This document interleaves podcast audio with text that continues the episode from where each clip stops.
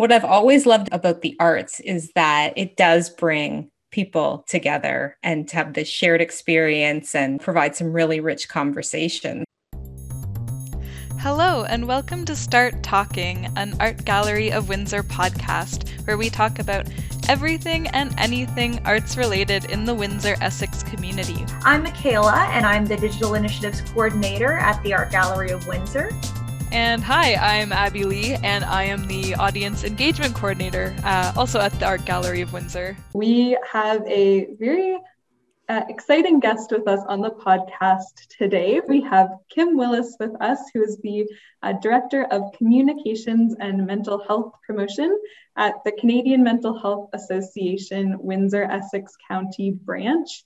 Um, but it's also very exciting because Kim also has a podcast of her own, which is called KC Keeping It Real. So this episode is actually going to air jointly on the Art Gallery of Windsor's Start Talking podcast and Kim's podcast as well. So welcome, Kim. Thank you so much for being with us today.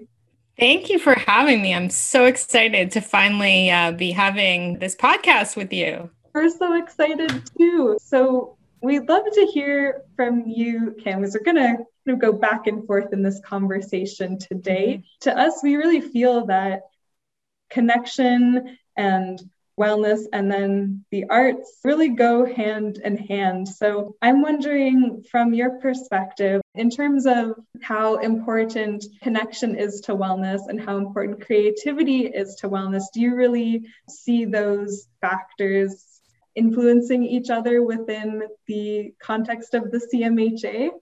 In a huge way. Yes, absolutely. As human beings, we're meant to be social creatures. That sense of connection is so pivotal to our wellness and our well-being. Even in the last few months, as the longer the this pandemic has drawn out, I'm seeing more and more research and articles just pointing out how important that connection piece is. And just a couple weeks ago, I read an article that said isolation and loneliness at its extreme can be the equivalent of smoking 15 cigarettes a day. So that's how detrimental lost connections can be. And what I've always loved about the arts is that it does bring people together and to have this shared experience and provide some really rich conversation. If you listen to my podcast, you know I love movies and entertainment and and pop culture and and what I love is nothing better than going to a film festival or an art exhibit and then breaking it down afterwards with your friends or you know maybe even strangers but just really talking about it and digging deep and it's such a growth opportunity. So i think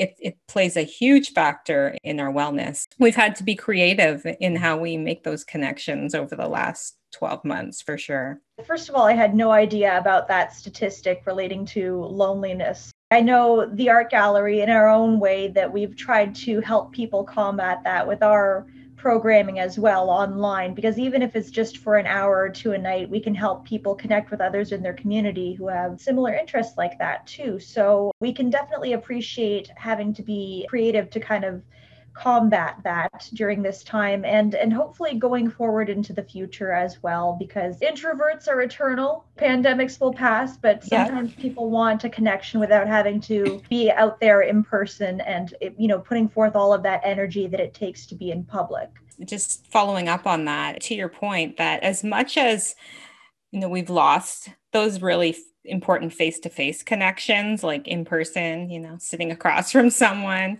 physically there have been opportunities too. I had someone on my podcast recently, Joe Perry, who runs the Windsor Essex Compassionate Care Community. And they have this awesome schedule of all these daily things they do through Zoom and everything from learning how to play guitar to book clubs to comedy nights to movie nights. There was a session on Beethoven. I was blown away. Like I, I said to my my colleagues, um, I said the next time I have a day off, I'm just going to sit there and check out these sessions because they sound so amazing. So I think through innovation, we've been able to come up with things that you normally wouldn't even have at your fingertips. I mean, nothing will replace that face to face and in person connection, but these are an added piece of our toolkits that we can turn to, like you said, introverts or just the convenience, right? I myself have also had the opportunity to attend some conferences over the last 12 months that have been free or, or next to free that have been really convenient just to sit at home and not have to have the hassle of travel and, and all of those those good things. So I think yeah, they I think there there's issues, but I think there's uh, opportunities as well. A hundred percent. As much as I wouldn't have wanted to discover some of these perks that we've found during this time due to a pandemic, I think you're completely right. And really, in looking back at some of the things that we were doing, I think before COVID, just all of the travel and how busy everything was, and even just the time it takes to get from one place to the next if you've got a social activity or something going on. I know for myself, I'd be kind of running around my whole day from place to place. And there's a lot more time now to be able to just take a break and ground myself because even if I'm doing the same amount of things virtually, there's not that travel time. So I can just take that travel time and yeah. use it to just you know decompress from the virtual you're, happenings you're so right and i think about that often that prior to covid I have a daughter who's very active in sports and recreational stuff. And then just my own job would have me out a couple nights of the week. And it does, it's exhausting. And I felt like I was on a hamster wheel constantly running from one place to the next. And even during the course of a workday, when you're traveling to different places for meetings, I think this has taught us it's really not necessary. I really don't miss the hustle and bustle of like looking at my watch constantly and just feeling that added stress and anxiety of of being at this place by this time. So I, I do appreciate that for sure.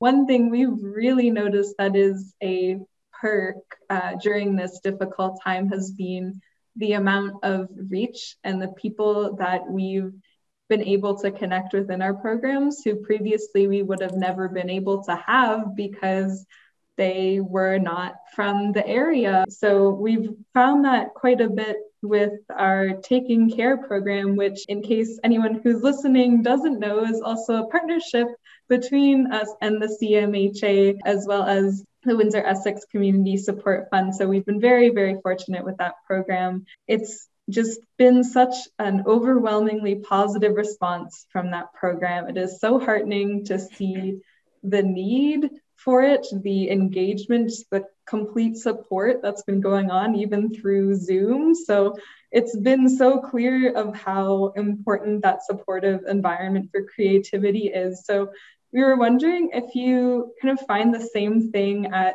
CMHA, and do you find that for the staff who are supporting clients, that creativity is often used? I do. When the pandemic first hit last March, we quickly pivoted to reaching our clients through phone and and then slowly the virtual piece uh, took hold and what we found is yeah there's always going to be those people that prefer in-person sessions but our therapy program has had really great success with virtual visits and their no-show rates have decreased significantly so i just i think it'll be another tool moving forward fundraising is part of what I do at CMHA as well. And like so many other organizations, a lot of that would be uh, around events. And when we can't meet in person and bring, you know, hundreds of people together, it's like, okay, now what? And it was last May that we partnered with the Garage Gym and said, okay, well, there's no reason why you can't do a walk or run virtually. Let's let's see what we can do it was amazing. We had almost a thousand people participating and raised almost $40,000. And that I think was reassuring to us. We thought, okay, well, if we are a little bit creative, we might be able to find success in some of these signature events that we've done annually. And we did. We did that with our Ride Don't Hide event that happened last June. It's going to be the same this year where you take it upon yourself, you know, might be your small family or your a small group of your friends based on what's um, allowed at, at that given time. And yeah, I mean, it's it doesn't have the same look and feel as what you traditionally would have experienced in that event, but it, it, was still able to happen and it was rich by what you make it. And then moving forward, we've just really tried to be creative and innovative in our approach. And then on, on our education side, we moved very quickly to doing virtual sessions. And again, like what you have highlighted, Abbey Lee and Micaela, is that geography doesn't become a, a barrier anymore. So for our webinars and sessions, we have too I've seen people from across the province or in the US. So again, being creative and thinking outside the box is really is really exciting and, and can produce some amazing results. So I'm curious though, with your taking care program, I've heard some numbers of how many people you've been getting on those um, sessions. Uh, so I want to know what what that looks like, but also how are you marketing it to to achieve the reach that you're doing? I've got to say we never expected to have the amount of people that we had for the program not because we didn't believe in the program we really did but we just weren't sure how many people would come week after week usually with programs that run as a series you get the most interest the first week and then it kind of tapers off as the weeks go on. What ended up happening though with taking care, and this was in part, I think, due to our partnership with the CMHA, we were able to receive some wonderful folks who joined um, due to their connection with CMHA.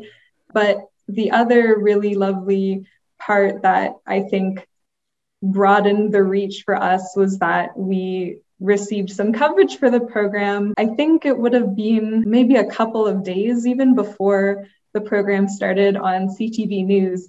And it featured Ainsley Winter, who's an art therapist that facilitates the program. She's wonderful. I think if you spend two seconds with Ainsley, you'd want to come back and, and see Ainsley again because she's just such a lovely person. And I will say, um, Sophie Hinch, our coworker, she's been really the main cog in the machine to coordinate it from our side. And she's just been doing a marvelous job. And after the news segment came out, she just saw those numbers increase exponentially. I think we had, a, I want to say around 100 registrants for the first one. And then for the second one, I think it was um, it started to get to be so many people registering. I think we had 200 people in total that we ended up having to split it into registering for each session because the Zoom room could only accommodate, I think, about 100. So mm-hmm. Um, because of that, we actually had to change the way that people register. It's just been absolutely marvelous to see people coming back every week and just the connection, like we talked about, Kim, the importance yeah. of connection during this time and the support. There's so much love in the room, even though it's over Zoom. You can feel all of the, the good vibes that's been said a few times. So it's it's been a really marvelous program to see unfold for sure. That's awesome. Now, what's the age range from people participating? It doesn't really matter your age at all, nor your artistic ability. I mean, Micaela and I, I think, are the first to say we're, we're not visual artists by trade, but that does not at all mean that you can't join in. Honestly, it's folks from kind of all age ranges.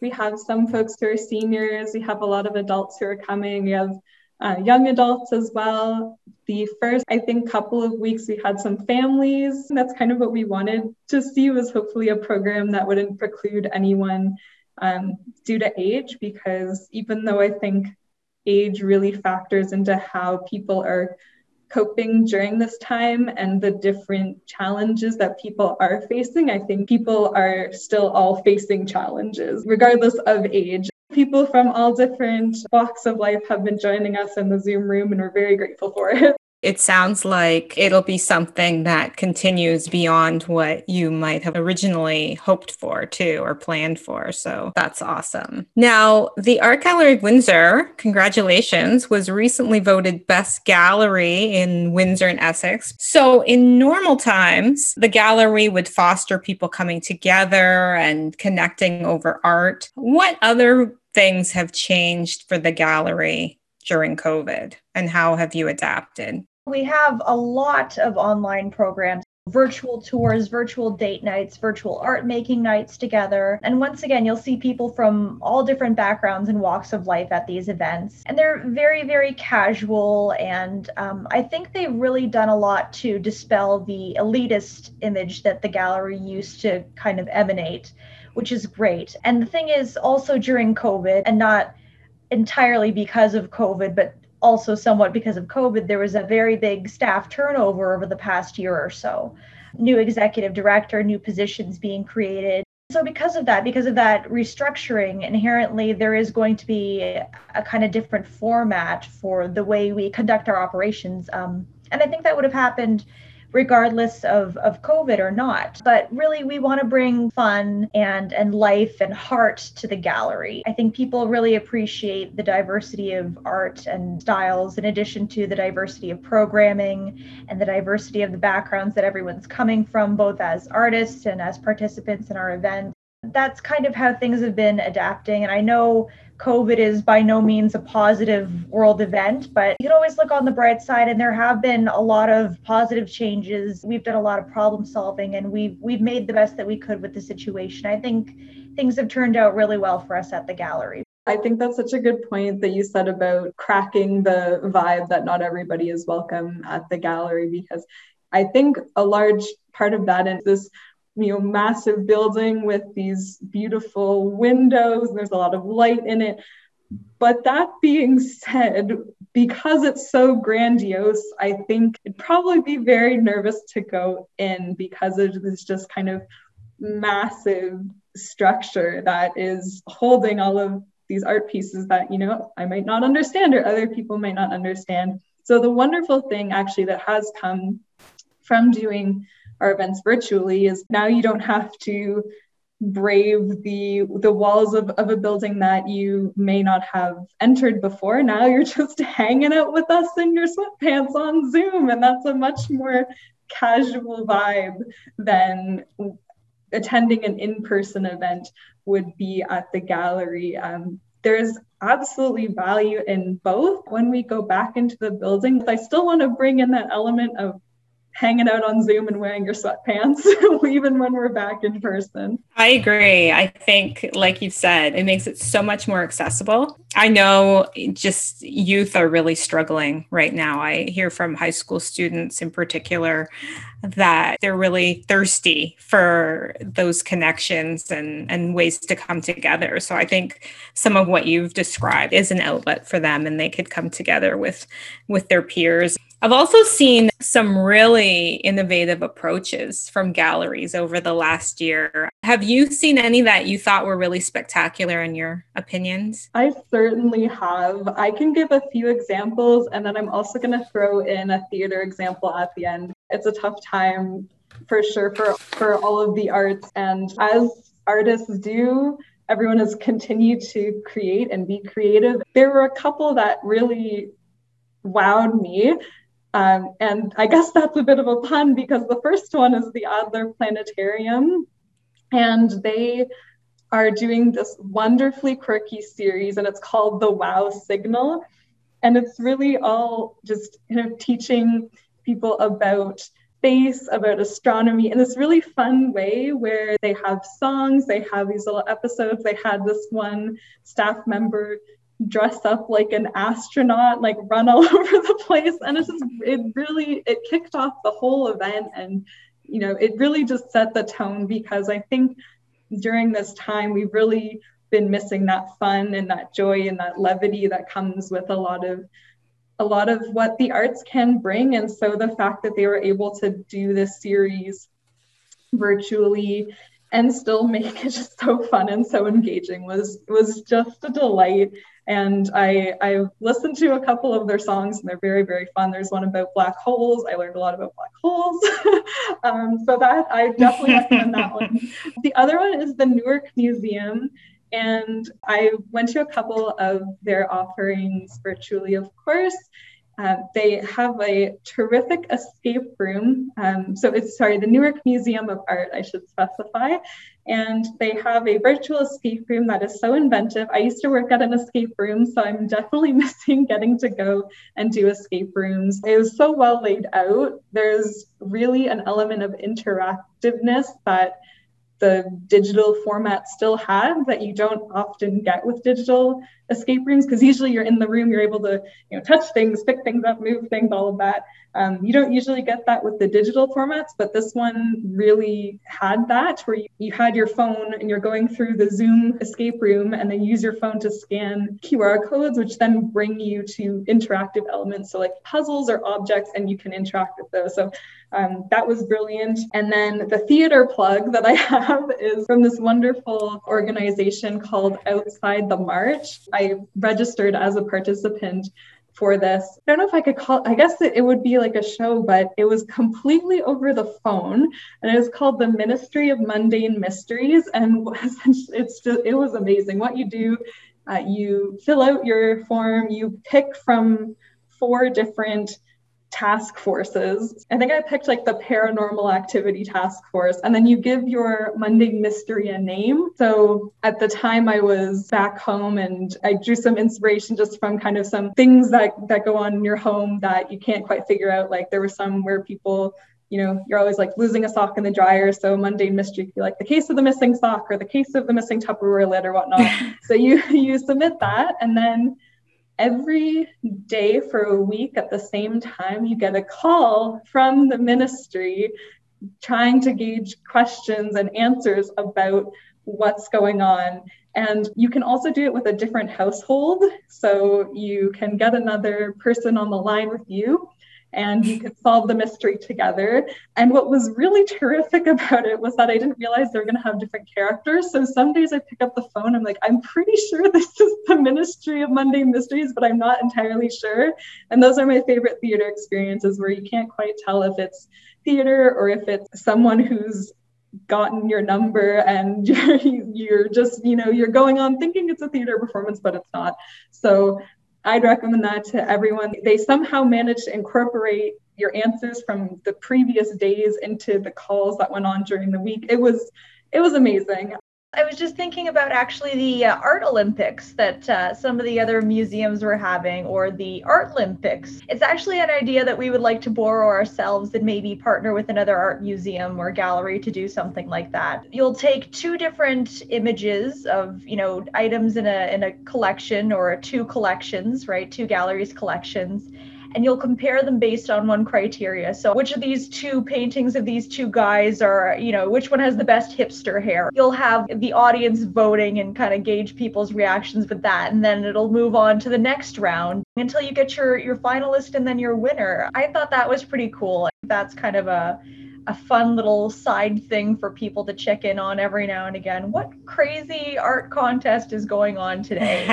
now, I feel so bad though for the performing arts, right? Like I know they've come up with some things, but I think about those big Broadway productions in New York and elsewhere and that that's tough, right? Some things you can't replicate. Same as going to an in-person concert. You can't replicate that energy and the crowd and the good, the bad, and the ugly that comes with that. But that makes me think also of a good thing. I was able to see Hamilton uh, this past summer on Disney Plus and I, I wanted to see it in person, but um, yes, I know Abby Leith is a big fan.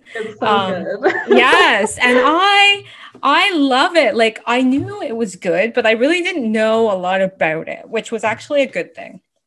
But um, I'm like you. I downloaded the soundtrack right away. Uh, I was like listening it to it nonstop. I just sat there thinking that someone was able to create that in such a captivating, innovative way and showcase this story that I don't know, I was speechless. I just thought it was brilliant. Abbey Lee, what did you like best about it? Well, first off, I will say I could talk about this for a while, so I'll try to keep it brief. But I initially, um, again, I was I was back home last summer after everything kind of was going wild uh, with COVID. So one evening we decided, okay, we're just going to watch Hamilton, and we started out he sat in the basement and I'm looking through and I'm like, oh my gosh, it's almost three hours. Like, there's no way we're gonna watch this. It's just so long. Mm-hmm. I'm like, mm-hmm. look, mom, we'll just watch like the first hour. It's, you know, there's no way we're gonna make it through the whole thing. Yeah. So we get through the first song and I'm like, oh, this is pretty good. You get through the second song. We get to my shot. My shot finishes. I'm like, we are not we're watching the whole thing. I will watch it again with you if you need to, but we're doing the whole three hours. There's just something about the live performance, the wonderment of seeing people come together and sing in harmony. It sounds a little cliche, but I think in a time that has been I you know I think safe to say pretty divisive that I think any Mm. video or performance or really anything that shows people coming together to bring a story to life is just so magical. And at least for me it never gets old. I gotta also say that wow just Lin-Manuel Miranda i think it took him several years but you know i can't imagine how he figured out okay let's take this story about American history. Yes. And we're going to put it to rap and we're going to have a cast that is almost entirely people of color, which is so amazing to see because I think many, many creative industries, but Broadway certainly has had a problem with its inclusive casting in terms of race and ethnicity. So it was just really, I think, what people needed at the time. And like clearly, all these years later, it's still so engaging. I think that it will continue for many, many years to be engaging. It really speaks to the idea that if you have an idea that you think is completely outlandish, it could very well be the most brilliant idea you've come up with because I can only imagine how many people just laughed at him when he said he wanted to make a rap musical about one of the founding fathers he's probably laughed out of so many rooms and then oh. all of those folks who said no were are probably you know really kicking themselves Kim i'm curious what about you what have you been really finding that's been keeping you engaged in the realm of film tv musicals, etc. these days. And uh, what, what do you recommend for us? I always try to watch all of the Oscar nominated movies every year. So this year they have not yet happened because of COVID. So I'm in the process. And one of my favorite movies of the last few years is Promising Young Woman. I also just watched Sound of Metal as well. Phenomenal just really takes you inside of what it would be like to lose your hearing. And then I saw a really interesting, it's actually nominated for Best Documentary Piece too um, The Octopus Teacher. It's about this man's journey and, and relationship that he forms with an octopus of all things. And I thought,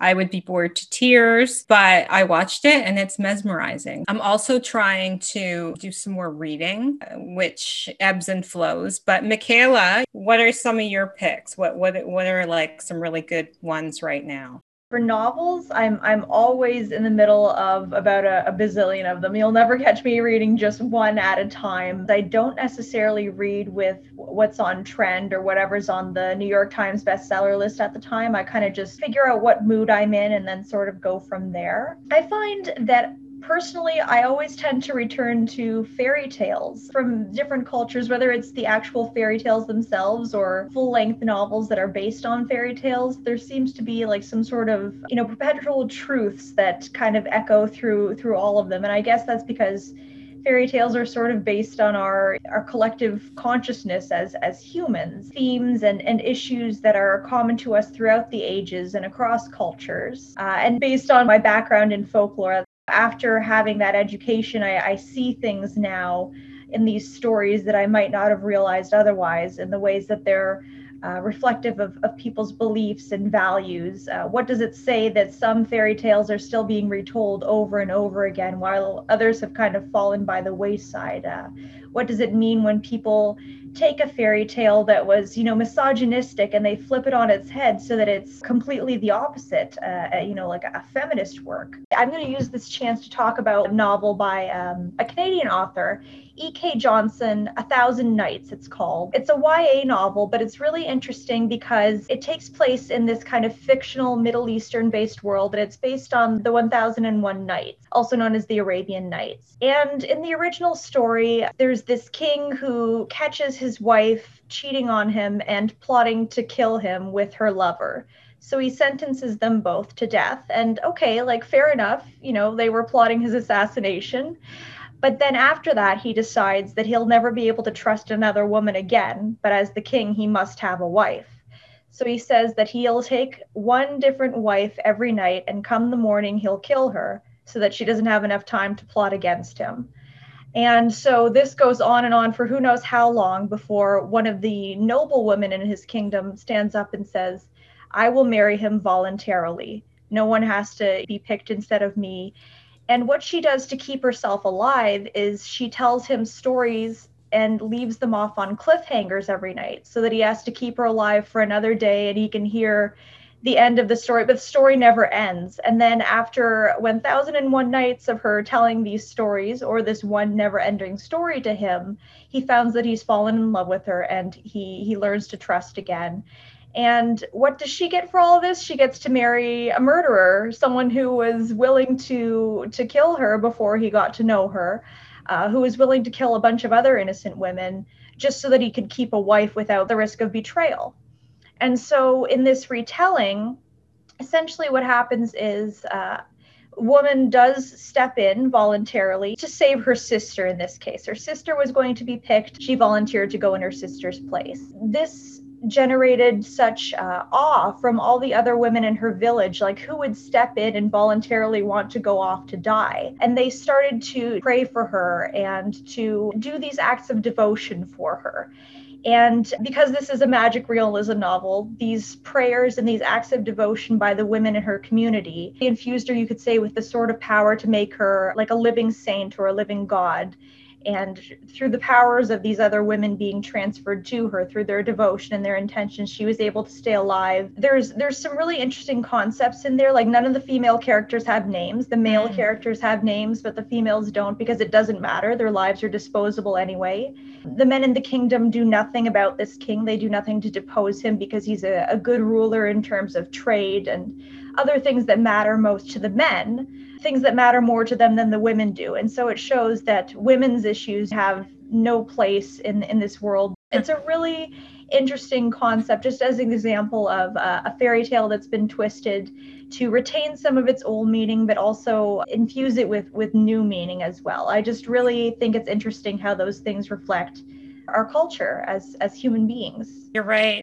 Kim, what's coming down the pipe for you for the CMHA? Is there anything coming up soon that you're really looking forward to? Yeah, there's a few things. May is mental health month. So we have a couple of speakers. The the one that we've announced and are highlighting is Mark Henick on May the 4th. And he's a mental health advocate, has a very powerful story. So it'll be course, on Zoom, but we're doing our best to make it an experience. So there's that happening. Our Ride Don't Hide event is happening in June. We're partnering with Tim Hortons on like a restaurant outing that you can do in May. Corporate Challenge is happening this year. This event would usually bring hundreds of people together, a great team building exercise where it's like obstacle courses, but they also had challenges for your brain as well, equally challenging. And they would do it in this big park well, obviously that can happen, but they are coming up with other challenges that you can do in smaller teams uh, from a distance. So that is happening in June. You'll hear more about that. And we're excited because the funds raised from that are going to go towards creating a youth wellness hub for Windsor and Essex County. We are moving forward with partners, including Hôtel-Dieu Grace Healthcare, to make that come to fruition for this region because we really need it. Our, we we know our youth were struggling pre-pandemic, and it's only exacerbated some of that isolation and those like stress, anxiety. So I'm looking forward to seeing that brought to fruition. And what about at the art gallery? What's happening? So it seems like there's always a million things going on at the gallery. Mm-hmm. I can say we're going to have a lot of art and wellness programming coming down the pipe. Mm. So we have um, actually one thing that has been just published, I think, this past week is coming in uh, April after the Easter break. We're going to start with a Mindful Mondays program. So that's really going to focus on kind of just starting your week off because Mondays you can kind of just get thrown into the work week and it can feel really hectic. So with Mindful Mondays, we're hoping to just be that calm, you know, reassuring, friendly presence that can hop in at noon during your work day on the lunch break and just say, hey, like let's let's take it easy. Let's, you know, go through some mindful breathing. We're gonna do some slow looking at artworks and then you can kind of get back into your day. We also have going on our coworker is just a wonderful burst of energy. Derek Carl Biso is running a Thrive program, which is drop-in arts programming for youth. It's a focus on um, kind of two SLGBTQ plus youth and pals, as Derek affectionately calls it. So it's like a really friendly gathering space for teens, youth, young adults to just join in, do some art making, and really connect with each other. So those are some things coming up uh, in 2021 to be somewhat specific and somewhat vague. Micaela, is there anything that you want to add? Uh, yeah, actually, a couple things. So, um, first of all, we've been doing lightning talks with community creators over the past three months. So, short panels featuring local creators, all from one industry, and they're now visible on on YouTube and on Facebook. January was muralists. February was chefs and bakers just yesterday we had one with jewelry makers um, and I, I, was hosting the events but from now on Abbey Lee is going to be hosting those events. So the last thursday of every month is when they take place. So april is going to be craft brew makers we have some other surprises coming up for subsequent months and it's just a, a nice webinar that lasts an hour or two uh, and there's opportunities for the audience to ask questions to the panelists so I was just going to say, be completely remiss not to mention the Windsor Essex Triennial of Contemporary Art. The date currently is still to be announced, but we do have five conversations with artists from the triennial that are coming up from April to the beginning of June. And all of the artists, I have so much admiration for all of the work that we've seen so far. The installations are coming along so nicely. I've seen some pictures of the the exhibitions that are going up and they just look so striking. So I'm really looking forward to hopefully being able to welcome people safely in person to the gallery to be able to see these and then also the conversations will be happening virtually so hopefully we'll get to have this lovely hybrid space mm-hmm. uh, going on throughout the next few months all focused around these really wonderful artists that are having their works grace our gallery and some lively conversations as well. I love it. I'm really captivated by all of it. This has been awesome. Thank you. Well, thank thank you for joining us. Thank you so much for listening to Start Talking. We hope that you keep talking about all of the things that we've spoken about today and all of the art in our local Windsor Essex community even long after our podcast episode is over. If you're interested interested in finding out more about the Art Gallery of Windsor, you can find us on our website at www.agw.ca or you can follow us on social media at AGW401. Have a great day, everyone. Stay safe and be well.